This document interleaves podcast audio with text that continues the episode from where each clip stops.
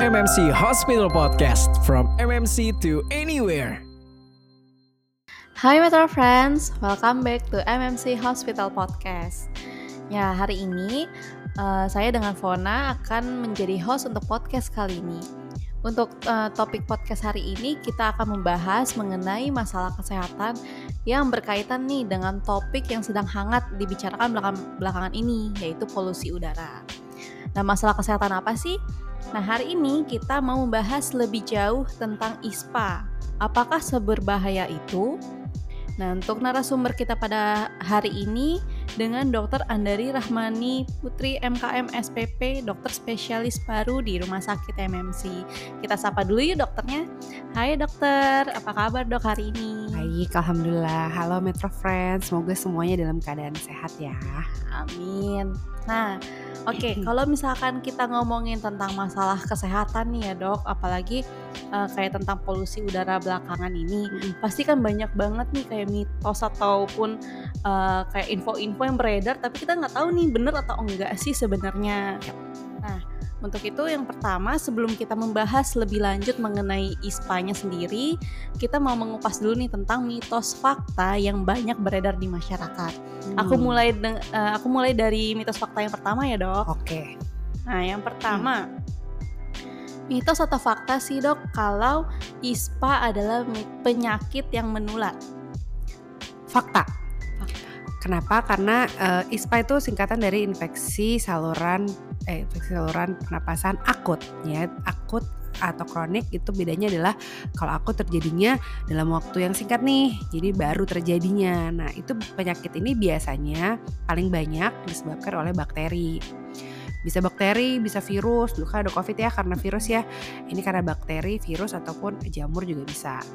Nah, ini gimana sih kok bisa menyebar, uh, kok bisa menular? Karena kan kita bicara, kita nafas, kita batuk nih kalau lagi I S P A ya, bisa menular melalui droplet, droplet yang kemudian nanti dihirup oleh orang lain. Nah, dari situlah penyebarannya, jadi menular ya.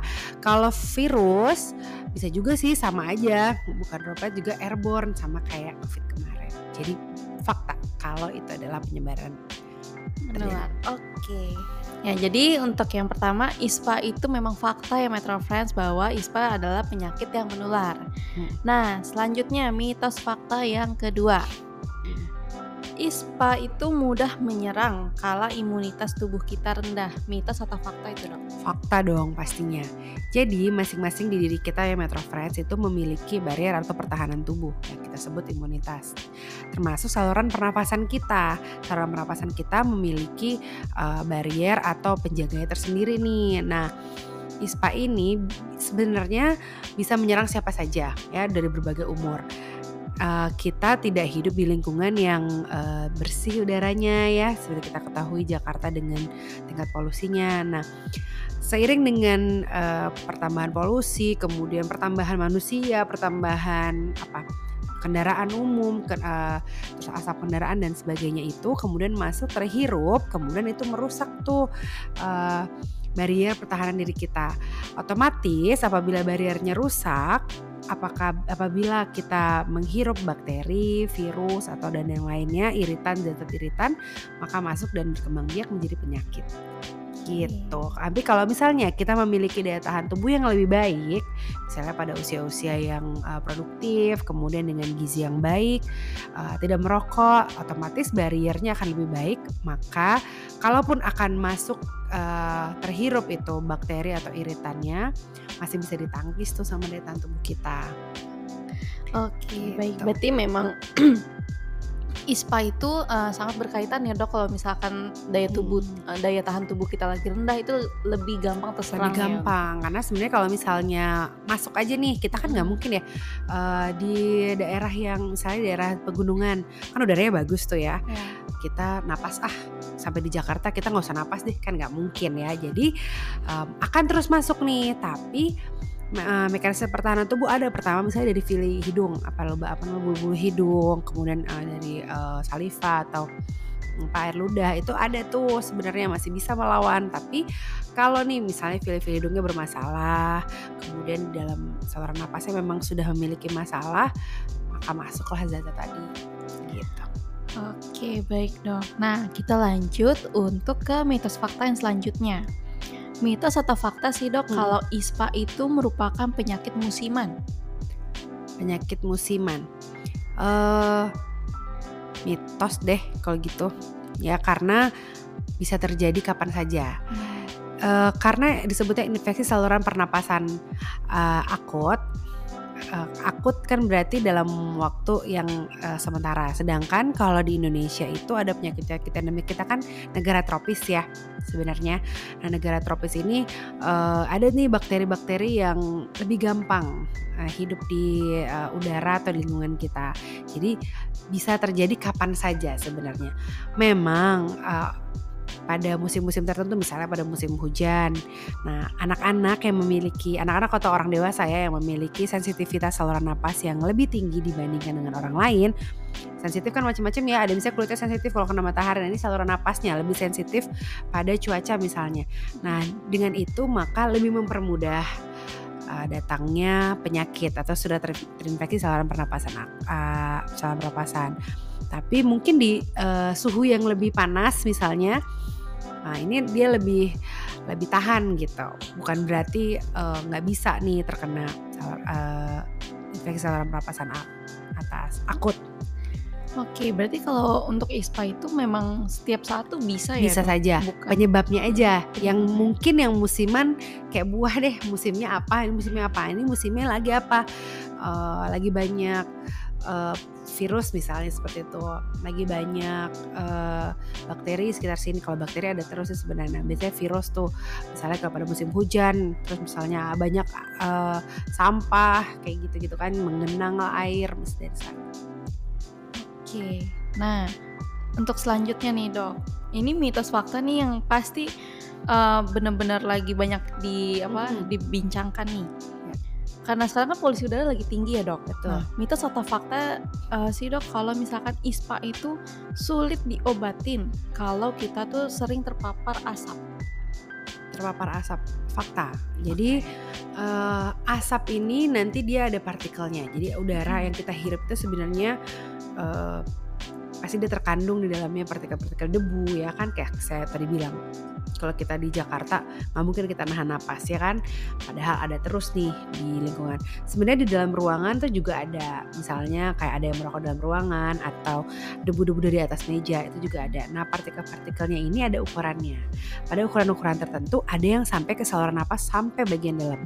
Jadi saluran napas kita itu tadi saya katakan ya itu uh, kayak berisi balon-balon atau ada alveolusnya. Nanti si debu-debu atau partikel-partikel dari uh, debu tadi yang ukurannya kita sebut partikulat meter, itu ada ukurannya sampai kecil banget sampai ke saluran napas paling dalam sampai ke alveolus. Nah, yang harusnya isinya hanya udara aja itu kemudian diisi sama mereka.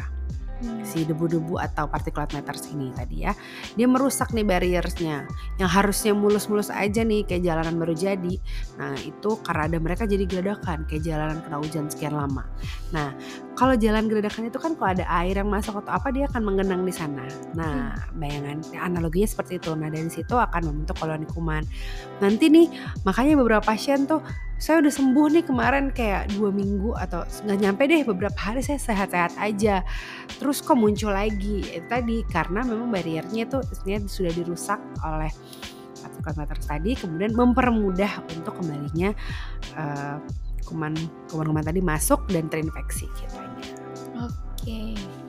Nah, jadi memang di situasi yang lagi polusi udara tinggi kayak gini hmm. rentan banget ya dok. Betul. Untuk terkena I S P A.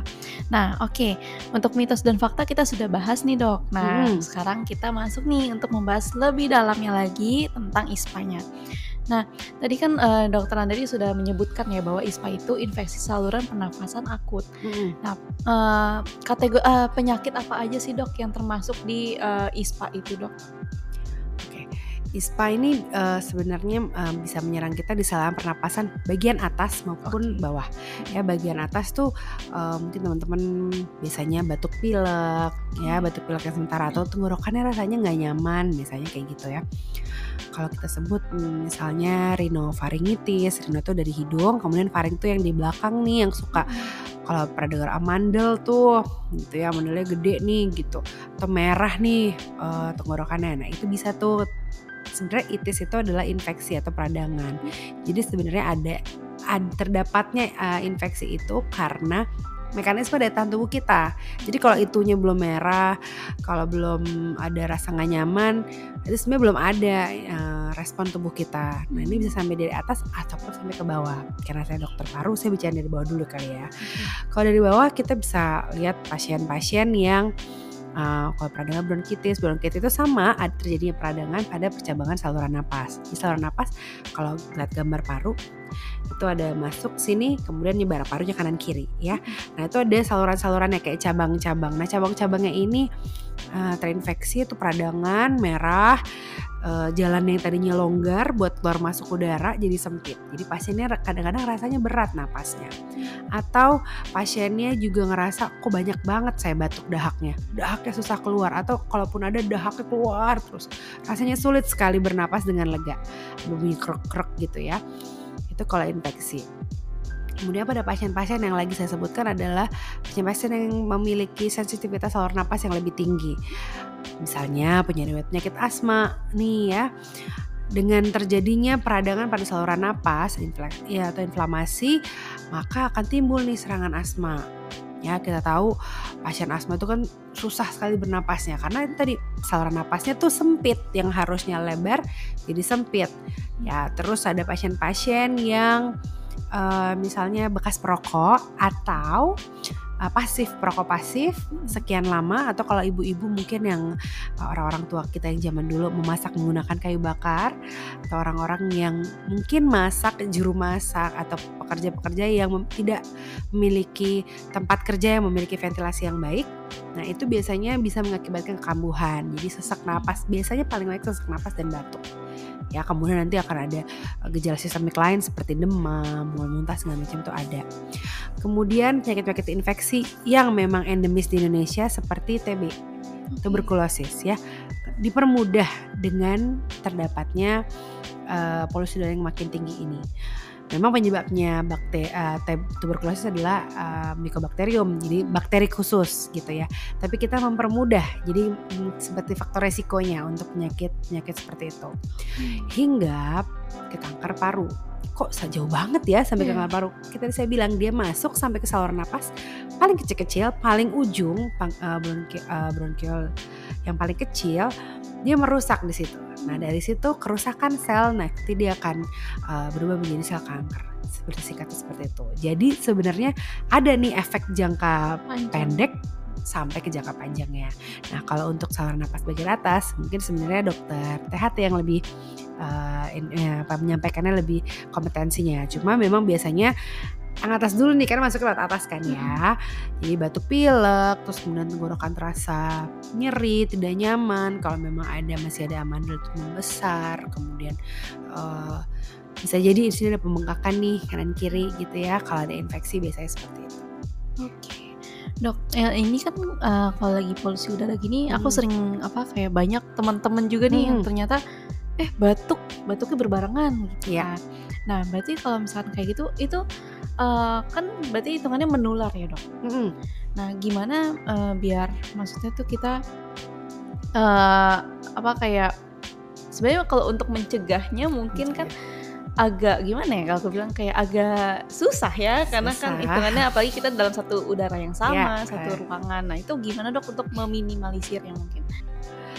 Uh, sebenarnya susah ya karena kan kita satu satu daerah, satu ruangan lah gitu hmm. kan. Kalau kalau misalnya perkantoran kan kubikel gitu ya, yeah. jadi nggak mungkin. Jadi paling pakai masker, masker kain kayak sebenarnya udah jarang pakai.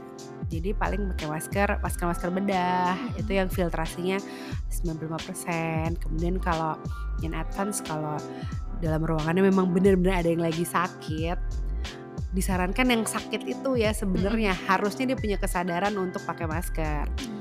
Kalau yang sakit tidak punya kesadaran, maka kita punya kesadaran diri untuk melindungi diri kita pakai yang lebih baik, misalnya K N sembilan lima atau N sembilan lima. Tapi pada pasien, eh pada orang-orang yang tidak biasa menggunakan masker dengan filtrasi tinggi kayak gitu, mungkin sesek ya hmm. gitu. Jadi kalau nggak minimal masker bedah. Masker bedah kan tipis ya sebenarnya, asal yang benar, jangan yang asal belinya gitu. Oke dok, tadi kan ada uh, ah, sorry sama humidifier, air purifier. Oh. Ya, dalam ruangan salah satu ikhtiarnya mungkin bisa itu. Kan sekarang berbagai macam merek, berbagai macam harga sudah ada ya. Hmm. Jadi udara dalam ruangannya tetap uh, seusaha mungkin kita filter. Gitu.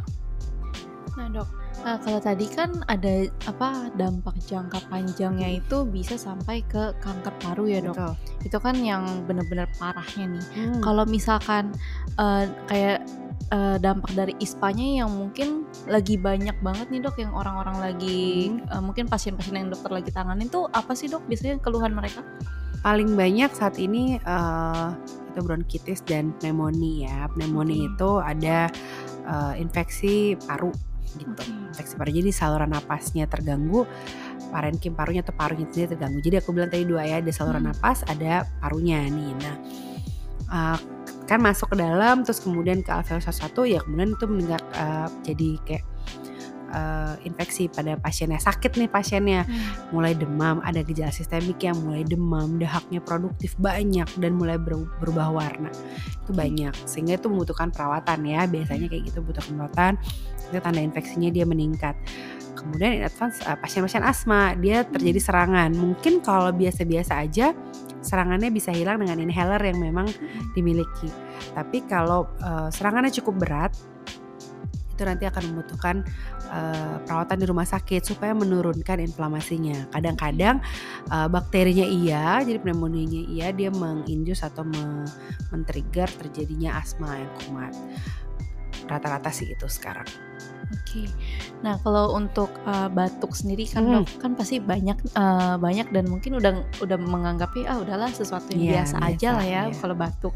Nah sampai di uh, sampai di keadaan bagaimana kita tuh mulai uh, kayak mulai harus uh, perawatan tuh, Dok. Kalau hmm. untuk batuknya sendiri, karena kan banyak orang yaudah lu cuma batuk doang nanti juga yeah. sembuh gitu. Betul. Kan. Tapi sampai di titik mana kita harus sadar ini tuh sebenarnya bukan batuk biasa loh kayak gitu. Okay.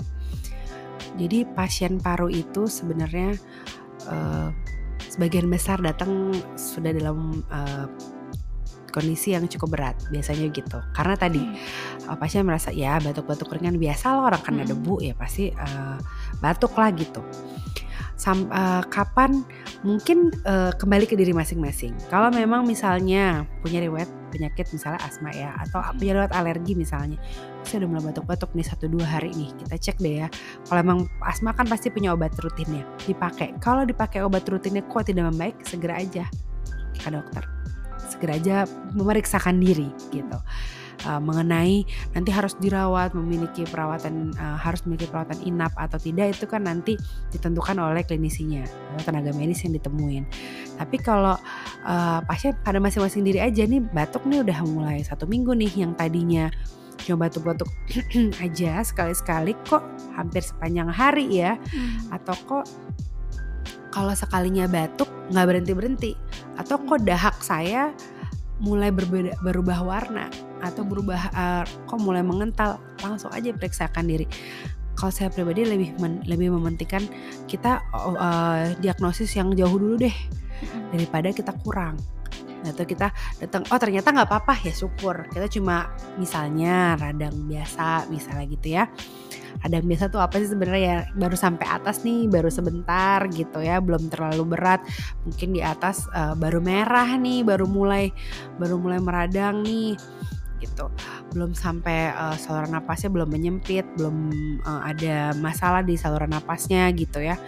Udah periksakan diri, kita minum obat, kan mencegah lebih baik dari mengobati ya, kita semua tahu ya.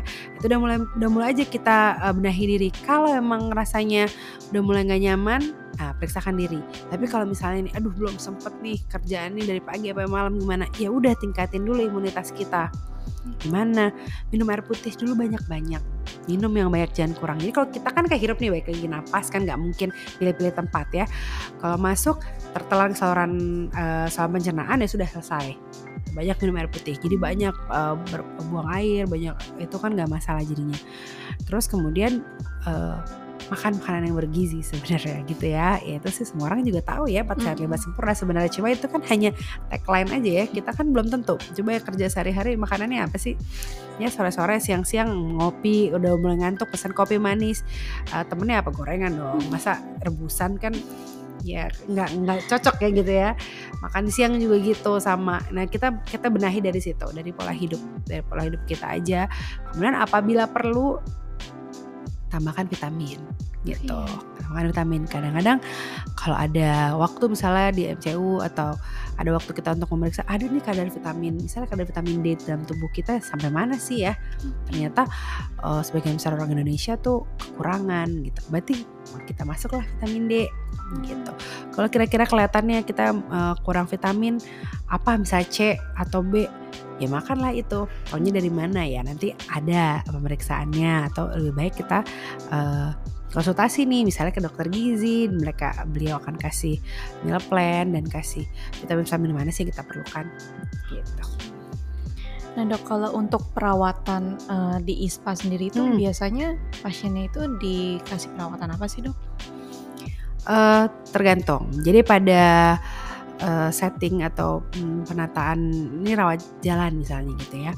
Kalau jangka waktunya masih uh, baru, saya biasanya kasih obat simptomatis aja atau uh, sesuai sama kebutuhannya aja. Misalnya batuknya nih, dahaknya saya susah keluar dok, tapi kerasa banget nih dahaknya banyak, hmm. maka saya kasih pengencer dahak supaya bisa dikeluarkan tuh batuknya.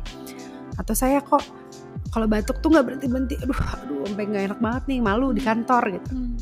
Maka saya kasih obat yang bisa mengurangi tuh hmm, apa namanya ya reseptor batuknya lah, mengurangi uh, keluhan batuknya. Tapi kan itu semua sebenarnya hanya simptomatisnya aja. Hmm. Jadi kebutuhan aja, sama orang demam minum obat demam gitu ya.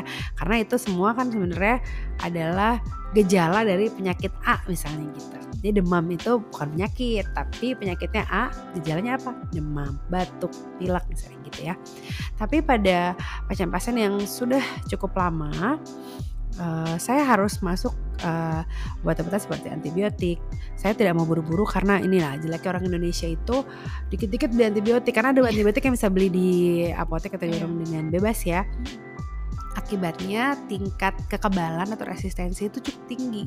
Hmm. Jadi kita gak bisa nih pakai obat-obatan yang itu lagi. Padahal apapun yang masuk ke badan kita pada dasarnya pasti ada efeknya kan, bisa efek baik atau efek gak baik, termasuk alergi misalnya, misalnya efek samping obat macam-macam ya. Efek samping obat yang sederhana aja deh, obat demam gitu yang bisa kita beli di warung, ada loh yang alergi, atau itu ada loh uh, efek sampingnya pada organ-organ tubuh kita kalau jumlahnya di uh, konsumsi berlebihan.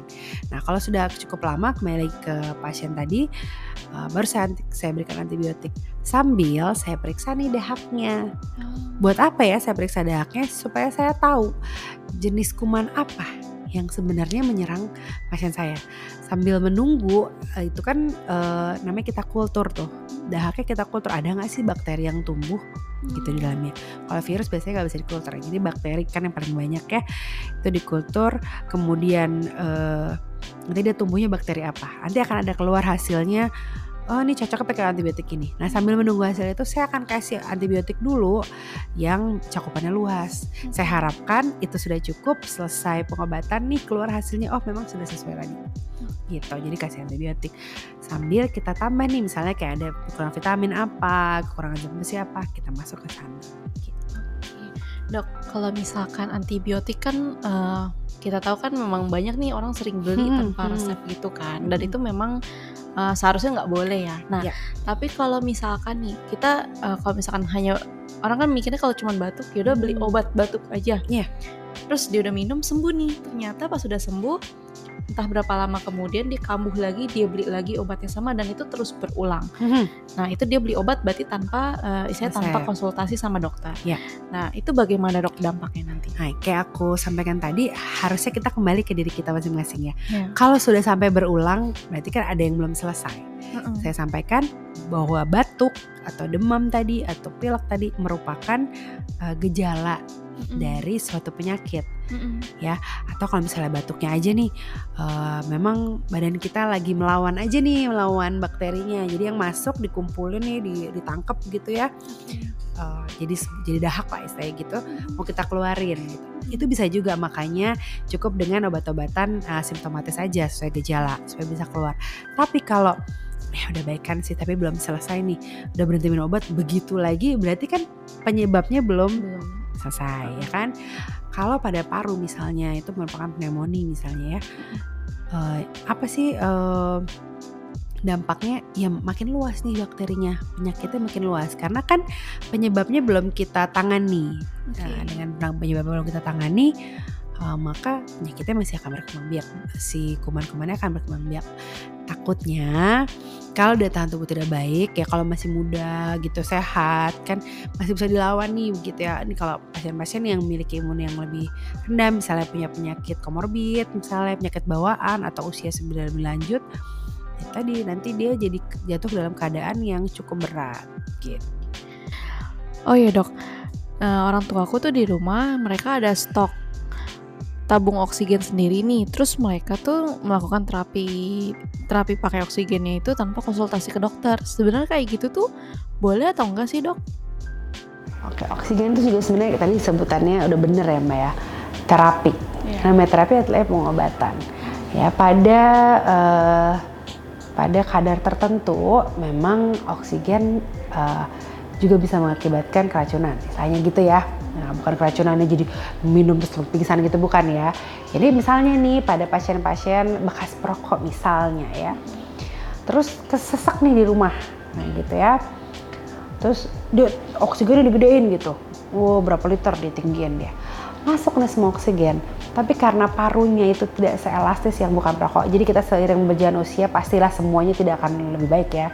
Kayak kulit elastisitas juga turun, sama nih paru juga uh, fungsinya semakin menurun. Nah, elastisitasnya paru-paru bekas perokok ini tidak seelastis yang lain. Jadi apa yang bisa masuk, keluarnya ngantri. Jadi kalau balon balon kita tiup gitu ya, masih baru nih, dia akan cepat gitu ya. Tapi kalau sudah lama kita ikat gitu, dia kan pelan-pelan ya keluarnya. Nah, ada kalau pada pasien-pasien tertentu itu, jadi oksigen masuk masuk masuk terus, tapi karbon dioksidanya nggak bisa keluar. Jadi itu adalah mekanisme yang aktif, jadi kita harus gitu ya. Kalau kita napas kan masuk aja. Tapi kalau keluar napas itu kita butuh hmm, kita butuh tenaga nih, kita butuh sesuatu yang aktif. Jadi harus dikeluarkan. Nah, karena nggak elastis terus bentuknya seperti tutup botol begitu ya, leher botol. Jadi karbon dioksidanya numpuk di dalam. Nah, sedangkan yang di dalam itu kan terus terjadi uh, perpindahan nih dari hmm, paru ke darah. Ya, darah yang yang ngasih energi ke badan kita semua kan dari napas tadi itu ya, dari oksigennya. Nah akhirnya jadi karbon dioksidanya naik gitu, bisa sampai ke otak dan kemana-mana lah gitu. Jadi sebenarnya harus bijak juga. Jadi uh, salah kalau pasien masuk kasih aja oksigen gitu. Sebenarnya nggak gitu. Sebenarnya ada perhitungan nih, kebutuhan masing-masing orang akan oksigen itu. Kalau jumlahnya satu sampai dua liter, ketika memang rasanya tidak nyaman, oke lah diberikan dalam jangka pendek. Tapi kalau diberikan sebagai sesuatu yang ah pakai aja oksigen gak ada masalah kok gitu, enggak, karena ternyata ada hitungannya. Mau taunya dari mana? Nanti kita lihat dalam darah, ada perhitungannya gitu. Jadi memang harus sebenarnya konsultasi dulu untuk tahu sampai mana sebenarnya kita kebutuhan oksigen kita berapa sih. Hari-harian sih nggak usah, kita udah dapat nih dari udara begini kan udah ada. Mungkin kita dari S D itu udah belajar ya, dan nutrien oksigen ada berapa persen di di ruangan gitu, itu udah cukup. Kalau saturasi, kabar dengar ya, saturasi oksigen kita segini misalnya gitu, karena karena saturasi di luar bagus, ternyata di dalam darah nggak bagus, kok kurang ya di perifer itu kurang. Kenapa? Karena uh, apa badan kita ini pintar, dia akan memfokuskan ke organ-organ penting. Nah, ini untuk uh, closing nih dok, boleh dong di-share tips and triknya nih untuk kita-kita uh, yang sering terkena polusi udara, setidaknya untuk meminimalisir dampaknya. Boleh di-share ya dok? Oke, okay. Ini kalau dari uh, Perhimpunan Dokter Paru Indonesia itu ada beberapa hal yang bisa saya sampaikan. Yang pertama adalah kita turut serta mengurangi polusinya juga. Ya, sebenarnya nomor satu itu.